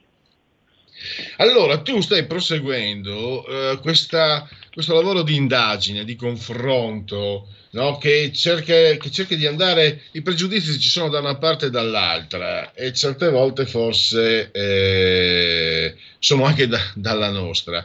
Ti sei confrontato, eh, ve lo segnalo, l'articolo è apparso sabato sul quotidiano diretto da Maurizio Belpietro, e merita davvero di essere letto con attenzione. Ha intervistato Carlo Del Nevo che ha avuto un figlio, Giuliano, poi Ibrahim, che è morto combattendo per l'Islam in Siria, credo nel, 2000 nel 2013. E leggendo il tuo articolo, e poi ti do subito la parola, mi sono accorto di. mi ha fatto chiarezza su una cosa che mi ronzava in testa. Quando io stesso, eh, per primo, anche qui usando i microfoni di RPL, mi è capitato in passato di dire: ecco l'Islam, gli islamici che non prendono le distanze dagli atti di violenza, eccetera, eccetera. Però poi ci ho pensato, perché magari capita che qualche esponente della Lega, sostenitore sui social, eccetera, spari qualche cretinata sulle donne e sui, o sui, sui neri, no? E eh, magari capita qualche provocatore che dice dovete, ecco, che telefona anche in diretta, cosa ne pensate di quello che ha detto, eccetera. Io dentro di me poi ho pensato no, io non c'entro niente, se uno dice una cretinata, anche se fa parte, tra virgolette, diciamo della mia squadra, la responsabilità è soggettiva, io cosa c'entro? Venire a chiedere a me di dissociarmi, eccetera, vuol dire che mi fai, vuoi mettermi in difficoltà, vuol dire che vuoi aggredirmi. E forse è venuto in mente che quando si vuole andare a chiedere agli islamici per bene, e ce ne sono, di dissociarsi, forse da parte nostra, io mi metto davanti, davanti. Non ho mai fatto un lavoro come il tuo di, di confronto e te, te ne rendo veramente merito perché è utile per tutti quello che stai facendo. Ehm, ma anche quando noi andiamo a chiedere appunto dissociatevi, forse manchiamo di rispetto a queste persone per bene, le aggrediamo, le- le sembra che le vogliamo mettere in difficoltà. Questo è un po' emerso tra le tante cose che sono emerse, e sono due gli articoli in, in- in complesso, eh, in questa tua intervista a Carlo Del Nevo, Francesco. Guarda, io eh, devo- è una questione molto complessa questa, è stata frutto di un lungo lavoro. Allora, Carlo Del Nevo, come hai detto tu, è il padre di Giuliano, che era un ragazzo molto giovane che a 20 anni circa si è convertito all'Islam a Genova e si è sposato giovanissimo con una donna conosciuta online, musulmana pure lei, e poi è andato a combattere in Siria, dove è morto eh, combattendo con una brigata che poi eh, successivamente avrebbe aderito almeno in gran parte all'ISIS. E Caro Del ha scelto di confrontarsi con me, è stato in questo lo, insomma, ammirevole, nel senso che eh, chiaramente le, le nostre posizioni, le mie posizioni eh, sono molto diverse dalle sue e io sono stato, sempre stato un, molto critico nei confronti di tante associazioni islamiche italiane. E penso però, io ho voluto pubblicare quell'intervista proprio per far capire che cosa pensi davvero una fetta del mondo islamico italiano. Ed è la fetta del mondo islamico con cui il nostro governo e la sinistra in particolare hanno rapporti da anni. Eh, io penso che Del Nevo dica delle cose che sono anche condivisibili e comprensibili e poi ne dice delle altre che secondo me restano molto ambigue. È vera questa cosa che dici tu del, del prendere le distanze, cioè loro giustamente dicono eh, sì ma noi non siamo terroristi perché dovremmo dissociarci.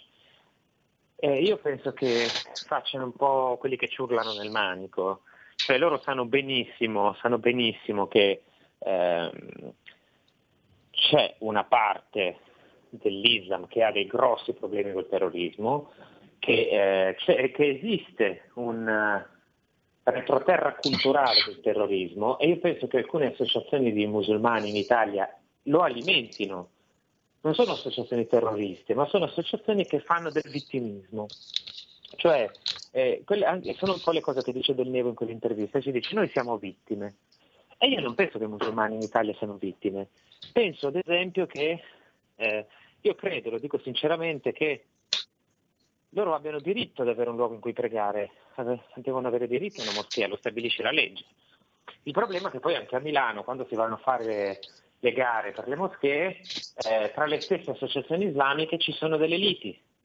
E ci sono delle liti perché ogni associazione vuole la sua moschea. E io mi chiedo perché ogni associazione vuole la sua moschea? Perché in moschea eh, cambiano gli orientamenti politici e ogni associazione vuole la sua moschea per poter portare avanti il proprio orientamento politico. E allora questo non va molto bene. Cioè, se io costruisco una chiesa, no, cattolica, tutti i cattolici possono andare a pregare in questa chiesa e se ne fregano più o meno di chi sia il prete, no? E invece lì non funziona allo stesso modo, quindi ci sono delle responsabilità anche delle associazioni. Poi io penso che una moschea devono averla tutti. Questo però non rende i musulmani vittime sul nostro territorio. Non sono vittime, anzi spesso sono molto più garantiti che nei paesi a maggioranza musulmana. Hanno libertà di pensiero, possono dire quello che vogliono, si comportano come gli pare, spesso c'è persino una eccessiva sudditanza da parte nostra.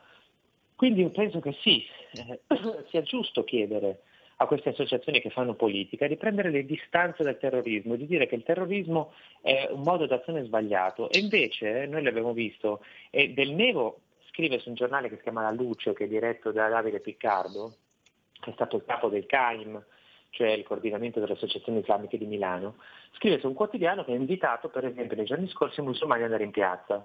E andare in piazza non contro il terrorismo, ma contro la Francia che prendeva delle misure no, di controllo dei musulmani sul suo territorio dopo gli attentati. Allora, oggi negare che l'Islam abbia un problema col terrorismo, negare che eh, i terroristi che uccidono siano musulmani, eh beh, secondo me è un atteggiamento molto ambiguo. Io ho voluto far emergere questa ambiguità.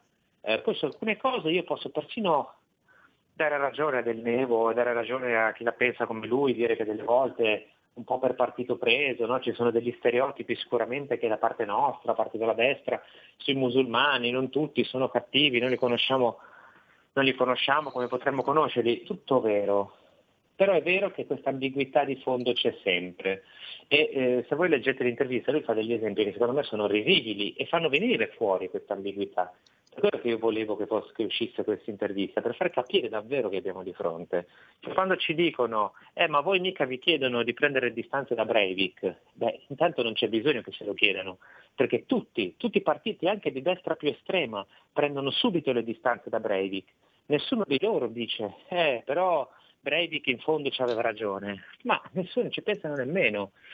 E allora per quale motivo i musulmani eh, devono andare in piazza contro la Francia che ha subito degli attentati e non gli possiamo neanche chiedere di dire una parola contro il terrorismo? Per quale motivo questo li rende vittime? Io non credo proprio. Eh, ehm, ma alla fine voglio capire, il tuo confronto secondo me è stato anche molto, molto laico ehm, e dando ampio spazio e con grandissima onestà alle dichiarazioni del tuo intervistato, secondo me si può anche leggere che comunque, attenzione, questo è il mio pensiero, il pensiero che è nato, cioè che io ho sempre avuto, e che io ho colto comunque, anche a dispetto di quello che hai appena detto. Prima di tutto sono gli integralismi a creare i, pro- i problemi. Cioè, non dimentichiamoci gli integralismi cattolici, non dimentichiamoci che se noi dovessimo seguire quello che dicono certi integralisti cattolici di adesso, dovremmo, dovremmo sbattere le donne col cilicio in un nascoste, dovremmo eh, non so cos'altro. E detto questo, però, è evidente che c'è una bella differenza della presenza laica nel mondo islamico e eh, quella mh, invece nel mondo, diciamo, eh, occidentale, del quale la religione e cultura cattolica fanno pi- parte a pieno titolo, almeno si spera ancora per un po'. Volevo capire la domanda delle domande che fanno sempre, ma allora c'è la possibilità dopo che ti sei confrontato con questa persona, dopo che stai portando avanti in una trasmissione nei giorni scorsi, hai parlato del- del- dell'Islam sufista che non, è- che non ha nulla a che vedere con salafita, eccetera. Volevo che idea ti stai facendo, premesso che non si può mai arrivare a conclusioni definitive quando si parla di qualcosa anche di così fluido, no? come una società che cambia. Secondo te eh, ci, ci sono gli spazi per dialogare? C'è un Islam con il quale dialogare, visto che comunque, lo scrivi anche tu, dobbiamo conviverci, anche se non lo vogliamo, dobbiamo. no? E, e volevo capire se senza falsi, falsi facili ottimismi, ma se ci sono degli spazi. Per me, il tuo, il tuo- la tua intervista, no? dove alla fine sia tu che lui siete rimasti dalle vostre idee, però è un bel passo avanti. Basta, io sinceramente te lo dico eh, Francesco, ne ho anche le scatole piene di tanti ascoltatori della Lega anti-islamici per partito preso. Subito quello che è Islam è sbagliato, subito. Neanche Islam sbagliato. Ovviamente gli integralismi islamici a casa mia sarebbero addirittura puniti corporalmente perché non li sopporto e penso che quello che stai facendo vada in quella direzione, ma con la forza ovviamente di mantenere ognuno le proprie convinzioni, di mantenere le proprie convinzioni nel rispetto degli altri. Guarda, io eh, che non sono un liberale, su questa questione ho un atteggiamento abbastanza liberale, cioè penso questo, penso che ehm, ognuno abbia diritto di vivere la fede come crede. Eh, penso che eh, i musulmani vivano, tanti musulmani vivano la fede molto più seriamente di quanto facciamo noi. Penso che su alcune cose io non pretendo che eh, i musulmani diventino laicisti. No, ci sono tante persone anche a sinistra, no? Prima la sinistra diceva che, eh, ma no, tendeva a giustificare, no? o, o diceva che l'Islam non c'entrava niente, era una religione di pace, oppure giustificava. E poi c'è una sinistra, ad esempio Flores Darkais, Micromega, questi qua che dicono no, l'Islam fa schifo, è una religione violenta, ma loro vorrebbero abolire tutte le religioni, anche quella cristiana. Allora io non penso che si debba proibire ai musulmani di pregare, non penso che si debba imporre ai musulmani appunto il laicismo, perché il laicismo danneggia anche noi. Eh, è, è molto bello che qualcuno abbia una grande fede, viva secondo eh, ciò che gli ciò che dice- dicono i suoi testi sacri sostanzialmente. Eh, però ci sono delle leggi. Allora, in Italia ci sono delle leggi, basta rispettare quelle. Eh, in Italia la poligamia è proibita e quindi non puoi avere quattro mogli. Eh, in Italia ti è concesso di avere una moschea e di pregare, quindi è giusto che tu abbia una moschea, a patto che rispetti la legge, cioè dimostri che eh, non vieni finanziato da altri stati, perché questo è il problema poi, cioè se la moschea te la paga il Qatar, te la paga la Turchia, eh, poi bisogna vedere se tu fai reclutamento eh, come dire, ideologico per i turchi, ad esempio. E molti, molte di queste associazioni hanno delle posizioni filoturche che sono emerse, cioè qui non è semplicemente una questione di religione, capito? È una questione anche di politica. E purtroppo Ecco. l'Islam Infatti ti interrompo Francesco perché volevo chiederti questo, c'è un'obiezione che mi disarma, non mi piace ma mi disarma. Mi- chi mi dice, anche ci sono ascoltatori, eh, non si può dialogare con l'Islam perché non è una religione ma una legge. E mi sembra che questo sia un nodo. Come ci comportiamo di fronte a questo nodo? Ma eh, l'Islam è, è tutto, ha- l'Islam ha- copre la politica, copre la giustizia, copre la, la religione, è molto diverso dal cattolicesimo. Non esiste nell'Islam il precetto cristiano date a Cesare quel che è di Cesare e a Dio quel che è di Dio. Nell'Islam è tutto di Dio, è tutto di Dio e quindi questo è radicalmente diverso. Eh, dopodiché io penso che i musulmani possano, visto che loro non hanno una gerarchia, e questo è un altro problema, non hanno un Vaticano, non hanno il Papa, no? E quindi, eh, come deve ammettere a un certo punto del Nevo, cioè per esempio, eh, un- una, una contraddizione loro è questa, cioè loro dicono i terroristi non sono musulmani, e io gli chiedo, ma scusate, visto che non esiste una gerarchia, non avete un sommo pontefice, non avete... Chi stabilisce chi è musulmano e chi non lo è?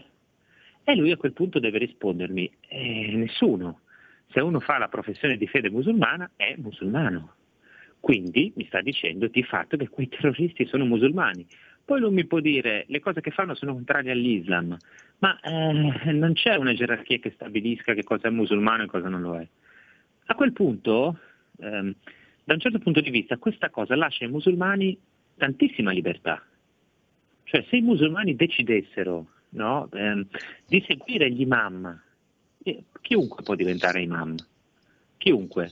Se uno è convertito all'Islam, conosce i testi sacri, si mette a predicare, può diventare imam. Basta che ci sia una comunità che lo riconosce come imam. E a quel punto, se lui cominciasse a predicare che il terrorismo è sbagliato, che questo- queste cose violente non vanno bene, eh, potrebbe, potrebbe cambiare l'approccio di molte persone. Hanno questa libertà, sono molto, da questo punto di vista, sono molto meno rigidi a livello di dottrina dei- di tanti cristiani. Il problema è che bisogna volerlo fare, no? Allora io ripeto, io non pretendo che loro diventino eh, laicisti, non pretendo che vivano, eh, che abbandonino, cioè eh, come non pretendo che i cattolici eh, apprezzino l'aborto, cioè eh, in una società, come dire, ci sono delle istanze no? che possono anche essere sgradevoli per alcuni, ma eh, su cui si deve poter discutere, si deve eh, lasciare spazio, insomma, qui si deve lasciare spazio. Come io non pretendo che i cattolici siano favorevoli alle unioni gay e all'aborto, non pretendo che gli islamici facciano la stessa cosa no? e diventino improvvisamente laicisti. Io pretendo però che rispettino la legge e pretendo che non si nascondano dietro un dito, cioè che non facciano, che la smettano quel vittimismo, perché non sono vittime, non sono vittime, e che riconoscano eh, quello che eh, come dire, di, di- di sbagliato c'è. eh, anche nella loro comunità. La sinistra italiana a un certo punto, eh, Rossana Rossanda, che è morta qualche tempo fa, comunista di ferro, fu una di quelle che dissero che i terroristi delle BR facevano parte del loro album di famiglia. Ecco, a me piacerebbe che sentire qualche musulmano, qualcuno lo dice, ma vorrei che fossero molti di più, eh, che dicesse sì, questi fanno parte del nostro album di famiglia. E perché nasce il terrorismo? Il terrorismo nasce anche perché tanti di noi, tanti leader musulmani fanno le vittime e convincono la gente di essere perseguitata. No? Allora, quando tu dici a uno di che è perseguitato, poi alcuni semplicemente si arrabbiano e sono un po' così, stanno loro, nel chiuso delle loro comunità, altri magari decidono di prendere le armi, specie se poi c'è la propaganda del- dei fanatici, dei jihadisti, degli estremisti. Questo è, è un- serve un grossissimo passo avanti. Mm, Non è che noi, è vero che abbiamo tanti pregiudizi nei confronti dell'Islam, io lo studio da un po' di anni e, e penso che ci siano anche degli atteggiamenti nei confronti dei musulmani che noi dobbiamo cambiare. Eh, dopodiché però qui siamo in Italia e questa banalmente è casa nostra e se tu vieni in un altro paese devi adattarti, no? Cioè, eh, noi siamo vittime quando nei paesi a maggioranza musulmana eh, non c'è libertà. Cioè, eh, se voi leggete l'intervista del Nevo, eh, Del Nevo dice delle cose, dice vabbè però sai, la situazione politica nei paesi musulmani è molto diversa.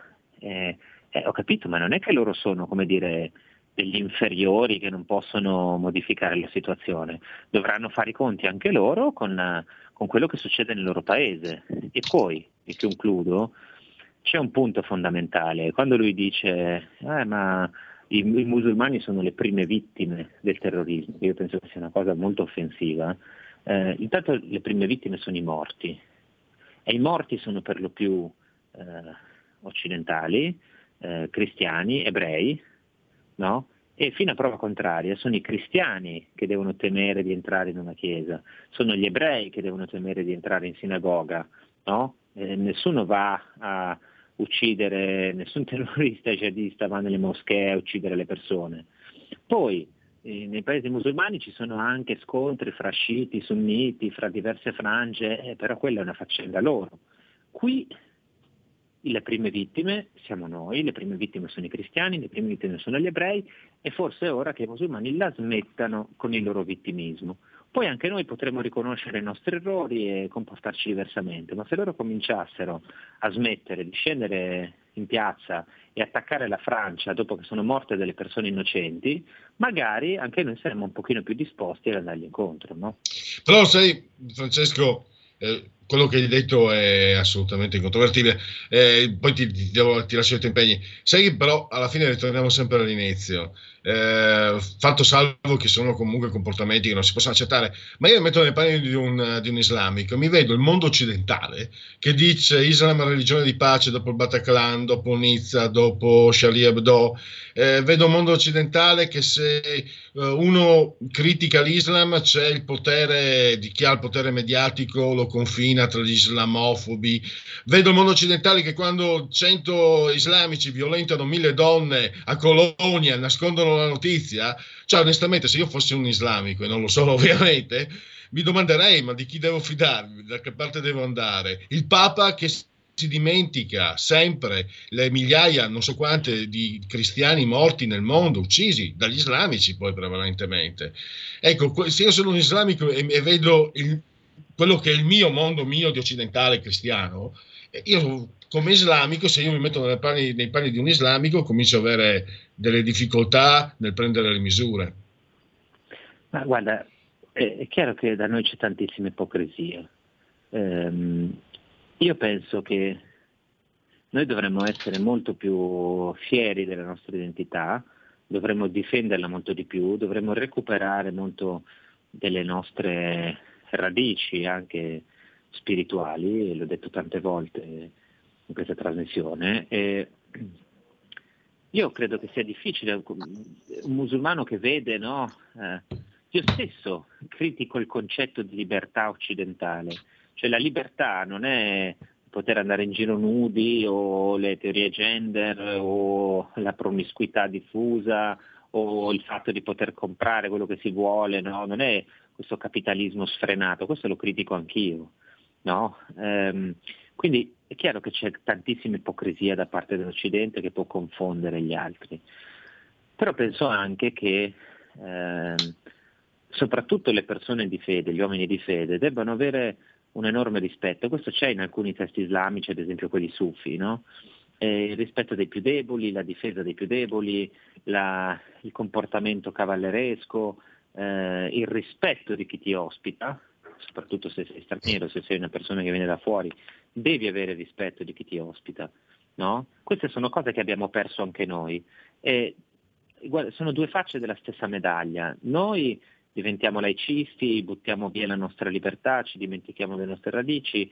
E, mh, nell'Islam succede una cosa contraria, cioè succede che eh, soprattutto gli immigrati di seconda, terza generazione ehm, che si sentono fuori posto rafforzano la loro identità in modo anche violento e passano al terrorismo.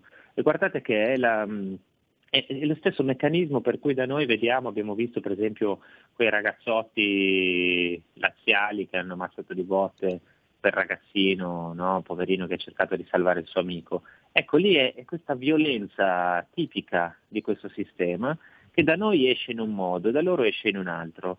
E allora io credo che eh, entrambi dobbiamo fare uno sforzo.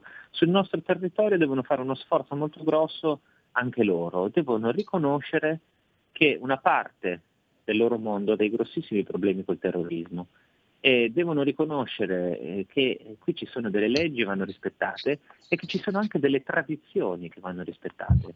Parte della nostra tradizione, non liberale, ma proprio la tradizione anche cristiana, è la frase di Gesù, cioè date a Cesare quel che è di Cesare e a Dio quel che è di Dio, cioè si rispetta la legge, si rispetta la legge, poi si rimane cristiani. Benissimo. Io non pretendo che un musulmano mi dica viene prima la Costituzione e poi il Corano. Eh, non lo chiederei neanche a un cattolico. Un cattolico, se è un cattolico con grande fede, dice no, viene prima la legge di Dio, poi quella degli uomini. Ah, ma questo non è un problema, non è un problema. Tu tieniti pure la legge di Dio, poi basta che rispetti le leggi e siamo a posto. E invece loro no, pretendono, pretendono che la legge di Dio, del loro Dio, valga anche per noi, valga per tutti. E questo a me non sta per niente bene. Quindi questa è una cosa che loro devono modificare e finché non lo faranno, finché non lo faranno, continueranno a creare un humus favorevole al terrorismo.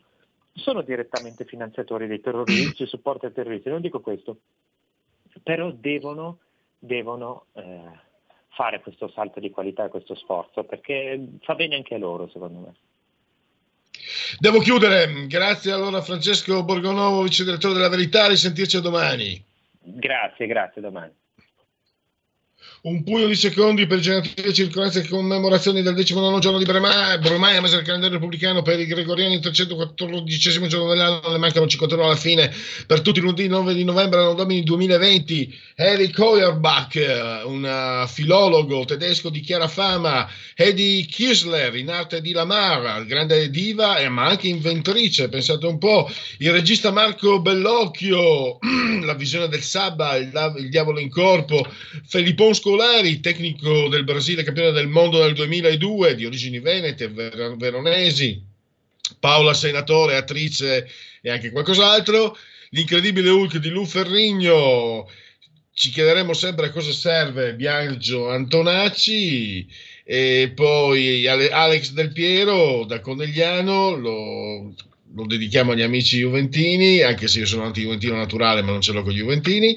E poi sicuramente figlia d'arte per bravura e bellezza Giovanna Mezzogiorno. Grazie Giulio Cesare Carnelli sull'attore del comando di regia tecnica. Grazie soprattutto a voi per aver scelto RPL la vostra voce la vostra radio linea al Marciano Pinti al suo Rebelot.